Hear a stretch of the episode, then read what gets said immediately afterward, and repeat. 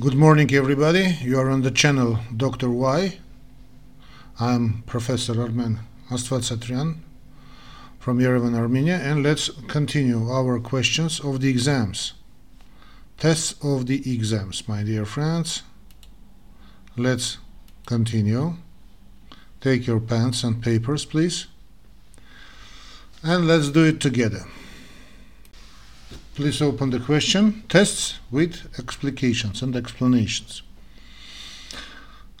Oh, okay, my friends, let's go. Angina pectoris question. Angina pectoris is usually described as chest discomfort rather than as a chest pain. Ah, okay. The symptoms of angina pectoris may be vague, barely troublesome, ache, troublesome ache, or may rapidly become severe, intense precordial crushing sensation, although, although, uh-huh, the location of discomfort varies, and it's most commonly felt at which of the following locations? Okay, once again, angina pectoris, pectoris angina, usually described as chest discomfort rather than a chest pain. The symptoms of angina pectoris may be a vague, barely troublesome, ache, or may rapidly become a severe, intense precordial crushing sensation. Although the location of the discomfort varies, it's most commonly felt at which of the following locations? Um, options A, beneath the sternum. No, that's absolutely right. Down the inside of the right atrium. In the throat, jaws, and teeth. In the upper abdomen. Oh, uh, okay, uh, of course, answer is beneath the sternum. So, options A.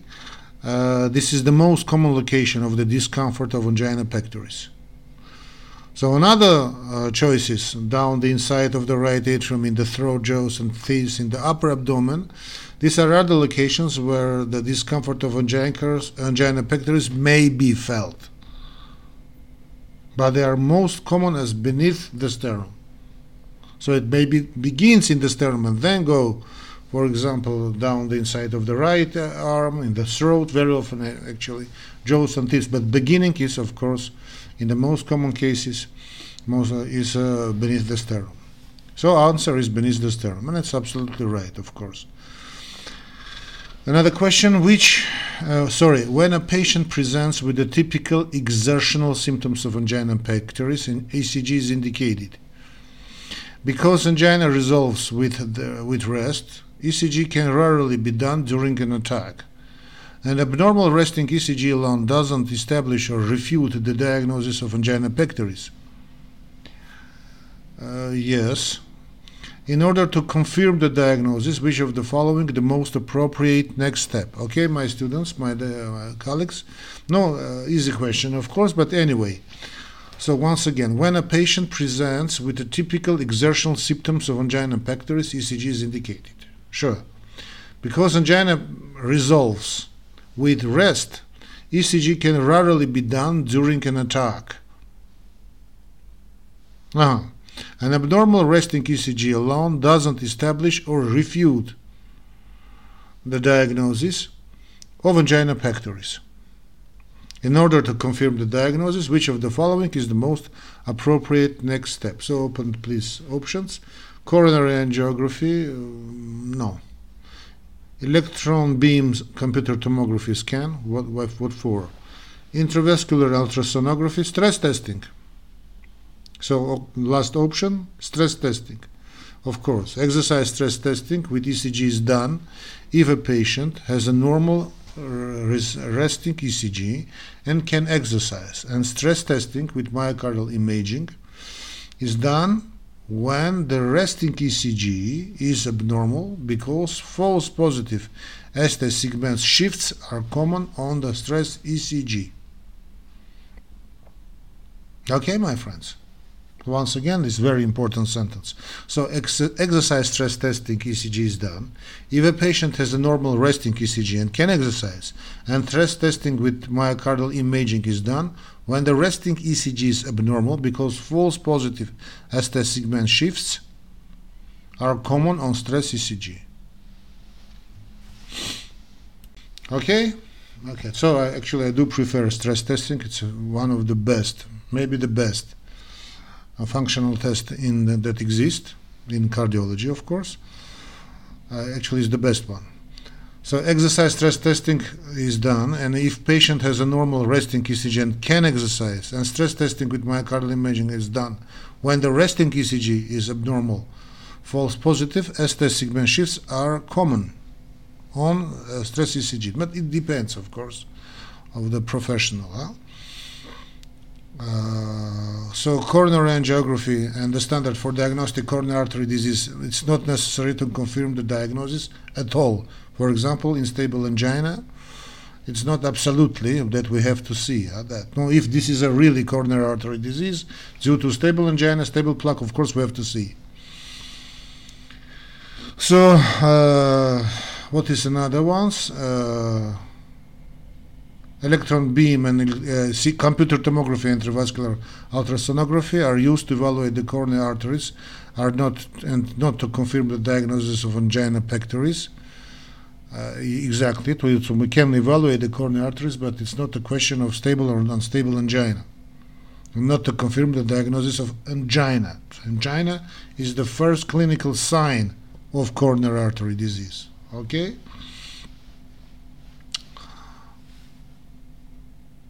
So once again, exercise stress testing with ECG is done if a patient has a normal rested, resting ECG and can exercise.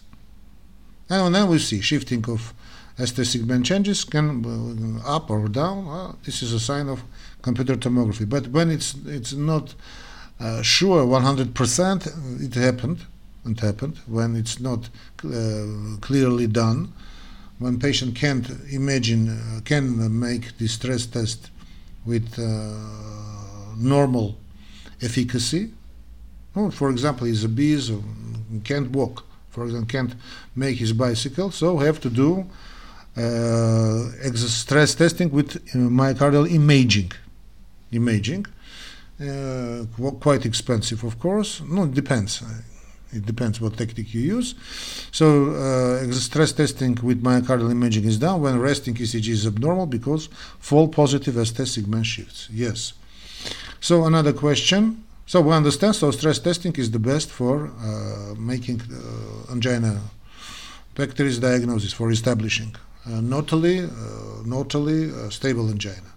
Actually, stable angina is one of the diagnoses that we can establish even without stress testing. Huh? Uh, okay, anyway, we understand. So, aortic stenosis, another question. Aortic stenosis occurs when the aortic valve narrows, obstructing blood flow from left ventricle to the ascending aorta uh, during systole. Yeah, there are several different causes of uh, aortic stenosis, and the causes differ among age groups. Mm, however, in low and middle income countries, which of the following is the most common cause ah, of aortic stenosis in all age groups? Ah, ah. ah question. So aortic stenosis occurs when the aortic valve narrows, obstructing blood, flow from the left ventricle, ventricle to the ascending aorta, ascending aorta during systole. Of course, there are several different causes of aortic stenosis and the cause differ among age groups. Uh, yes, however, in low and middle income countries, uh, they won't talk about rheumatic fever, I suppose. Which of the following is the most common cause of aortic stenosis in, uh, in all age groups? If I guess, of course.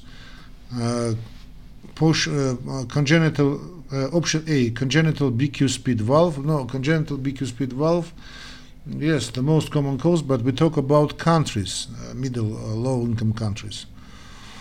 Idiopathic degenerative sclero- sclerosis with calcification, psoriasis, uh, rheumatic fever. Ah, so the last last option was rheumatic fever. So our uh, our answer is rheumatic fever, my friends. So what is this? So rheumatic fever, of course, in developing countries, the most common causes of aortic stenosis in all age groups. In developing countries, rheumatic fever. Yes, my friends. So the answer are correct. So concerning uh, congenital bicuspid valve is the most common cause in patients uh, less than 70 years of age. Uh, yes, but in uh, high developed, high uh, income countries, bicuspid valve. Uh, idiopathic degenerative sclerosis with calcification is a precursor of aortic stenosis primarily in elderly patients. And psoriasis is a risk factor of development of aortic stenosis because it's an autoimmune disorder. No, etc., etc., etc. So our answer was correct. Of course, rheumatic fever. In all forms of progressive and uh, untreated aortic, another question, yeah. In all, and once again, aortic stenosis, okay. So, in all forms of progressive and treated aortic stenosis, exertional syncope, angina, and dyspnea eventually develop. Why not? Yes, there are no visible signs of aortic of aortic stenosis, although there are palpable signs such as carotid and peripheral pulses that are, that are reduced, reduced in amplitude and slow rising. On auscultation, which of the following audible findings is the most characteristics, characteristic of aortic stenosis?